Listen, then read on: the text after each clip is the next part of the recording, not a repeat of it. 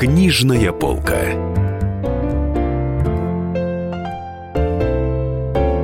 Здравствуйте, дорогие друзья! В эфире «Книжная полка». Я Евгения Коробкова, и рядом со мной необыкновенный гость, потому что мой гость – это всемирно известный врач, нейрохирург Алексей Кощеев. Здравствуйте.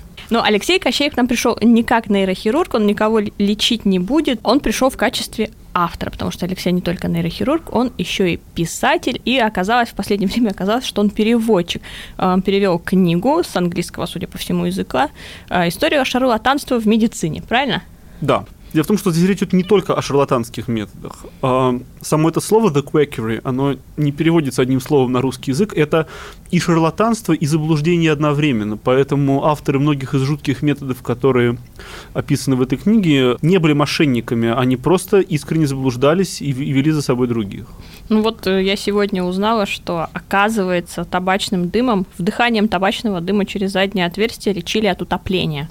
Да, это был широко распространенный способ первой помощи в викторианскую эпоху, когда была проблема с частым э, утоплением в бедных районах Лондона и около Лондона в Темзе были целые специальные спасательные отряды, которые в случае, если они замечали тонущего человека, они вытаскивали его, и в случае, если он был э, без чувств, первое, что делали, это снимали с него штаны, вставляли ему в задний проход специальную э, шланг, и через него дышали табачным дымом. То есть они перед этим должны были накуриться, и чтобы дышать? Там был табак, там были специальные наборы, а стандартный, как такие как... реанимационные аптечки, ну, они как даже кальян, в музеях. да, я думаю, они так Да, выглядят. это, это что-то вроде кальяна. Отлично. Да. Считалось, что табак э, стимулирует сердечную деятельность, да и не считалось, табак действительно вызывает тахикардию, никотин вызывает тахикардию. Mm-hmm. Поэтому этот метод применялся. Прав, правда, если э, не получалось реанимировать человека таким методом, то многие приступали к реанимации более стандартной. Это реанимация рот в рот. Реанимация рот в рот была знакома уже в то время она широко использовалась повитухами. Тогда акушерство еще не было выделено в mm-hmm. медицинскую специальность, и люди, которые принимали роды, хотя по сути были врачами, по факту не были ими и не сертифицировались как врачи. Но они уже прекрасно зная, сталкиваясь с проблемой утопления ребенка в, в околоплодных водах, знали, что э, необходимо дышать его рот в рот. А еще интересный метод лечения – это наложение монаршей руки. Да? Монарх э, кого-то излечивал. Вот что это такое было? Да, существует такая Э, форма туберкулеза, туберкулез лимфоузлов шеи, э, которая называется скрофула, исторически так называлась. Вот, э, это довольно неприятное внешнее зрелище, обезображивающее человека. Сейчас довольно трудно встретить человека со скрофулой, разве что где-то в тюрьме какой-нибудь очень уж нелечный человек с туберкулезом, хотя даже в тюрьму большинство людей с туберкулезом в России сейчас не доходит до этой стадии.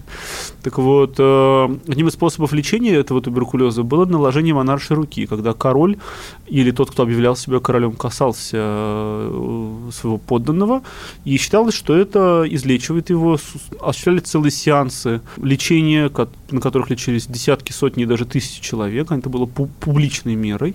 Если посмотреть всякие летописи, то можно увидеть, как в истории исторические периоды, когда доверие к монарху снижалось в силу всяких политических событий, или же были сомнения в том, что этот человек вообще из монаршей семьи, так сказать, не какой-нибудь ли он самозванец, то устраивались вот такие показные сеансы, Излечение. которые да, должны были убедить э, людей в том, что действительно перед ними настоящий член королевской семьи. В общем-то, по сути, с психиатрической точки зрения это не что иное, как индуцированный массовый психоз, угу. да, вот, широко распространенное явление. Ну вот как сейчас продают какие-то матрасы, набитые шариками, тоже якобы излечивающие от всего на свете.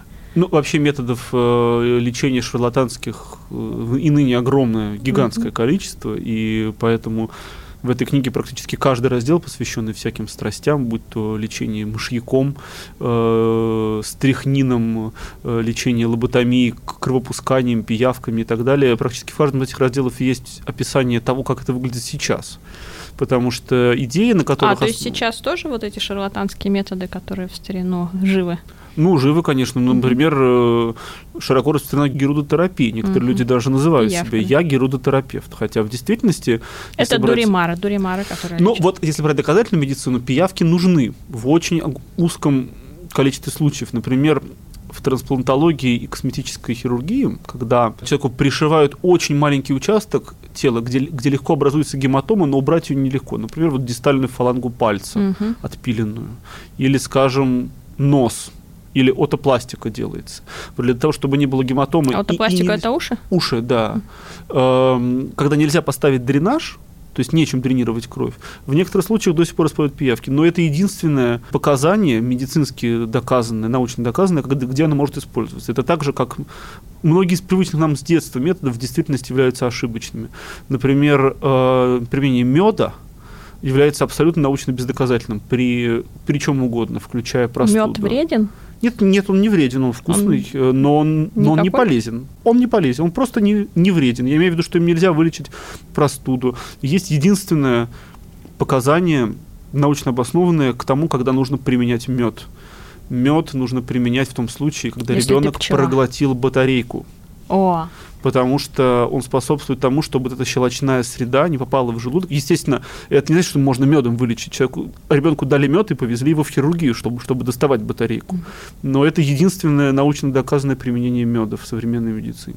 Да, в США эта книжка страшно популярна. В прошлом году она была в топ-10 книг э, по продажам в Америке. Эта книжка постоянно наводит на мысли о том, насколько правдивым и реальным является то лечение, которое я практикую каждый день. Потому что нужно понимать, что те люди, которые двигали медицинскую науку в средние века, в Возрождение, те люди, которые придумывали операции, которые делают до сих пор, и те люди, которые, скажем, прижигали железом при любовных муках у женщин, которые считались болезнью, или, например, э, делали кровопускание для лечения, например, кровопотери у той же женщины из-за активных менструаций, например, mm-hmm. да, что бред. Подобное подобным. Да, но нужно понимать, что это одни и те же люди, что заблуждение и одновременно одновременно прекрасные... И прогресс, они идут Да, открытия. Их авторами были одни, одни и те же люди. Скажи, а есть какие-то российские, вот наши отечественные методы лечения, которые заслужили такую сомнительную честь быть в этой книжке?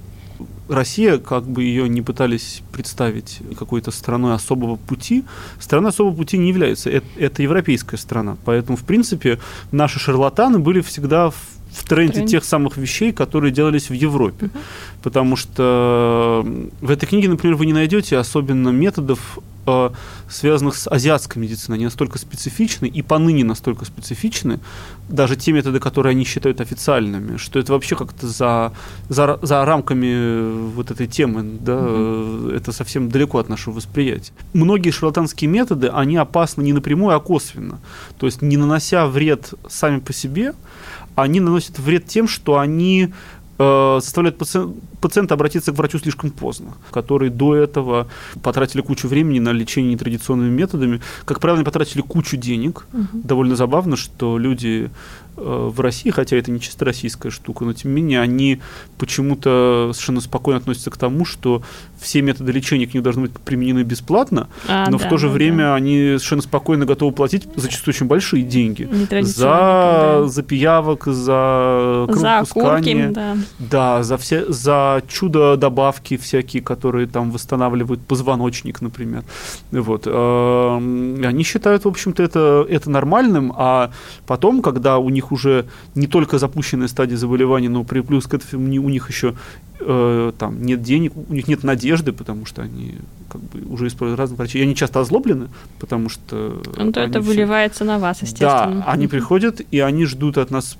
помощи, что вот сейчас вот Чип и Дейл, значит, они спешат на помощь, и сейчас они все быстро, бесплатно, э, максимально э, корректно вылечат. исправят и без осложнений. Кстати, вот слушателям на заметку, что в большинстве случаев это только у шарлатанов бывает, что метод какой-либо хирургический, терапевтический не имеет осложнений. Вообще такого не, не бывает. Любой препарат может вызвать побочный эффект. От любой операции, включая удаление ногтя, можно пострадать от смертельных осложнений. К счастью, это бывает очень редко. Но когда вот вам говорят, что не бывает осложнений вот у этой пилюли, значит в ней святая вода, а не действующий препарат. А ведь чем питается шарлатанство? Например, гомеопатия. Да? Гомеопатия – это шарлатанство, к слову. Такое же, как прижигание.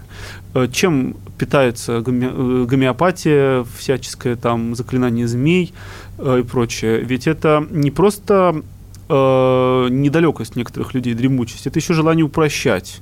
Постоянное желание сделать как можно проще. Это роднит э, любителей шарлатанства с любителями разных других теорий, например, теории заговоров.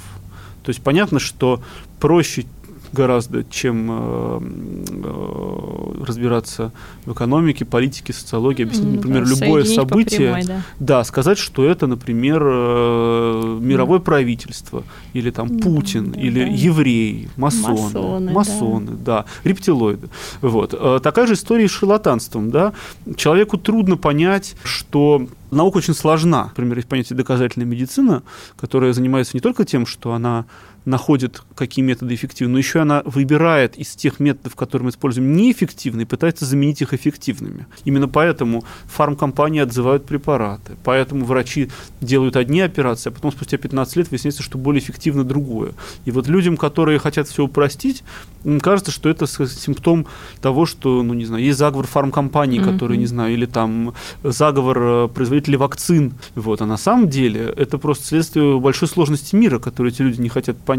Спасибо огромное, Алексей. Это была книжная полка. Евгения Коробкова, наш замечательный гость Алексей Кощеев, который представлял свое творчество многогранное и свой новый труд, книгу «История шарлатанства в медицине». Книжная полка. Ведущие на радио «Комсомольская правда» сдержанные и невозмутимые. Но из любого правила есть исключение – дай по морде мне. Встань и дай. Хочешь стекло такое? Давай. Он что говно в эфир кидает. Я... Ты несешь какую-то хрень. Мы расстреляем его из водяных пистолетов мочой. Самый горячий парень радиостанции в прямом эфире. Исключение из правил с Максимом Шевченко. Слушайте по вторникам с 8 вечера по московскому времени.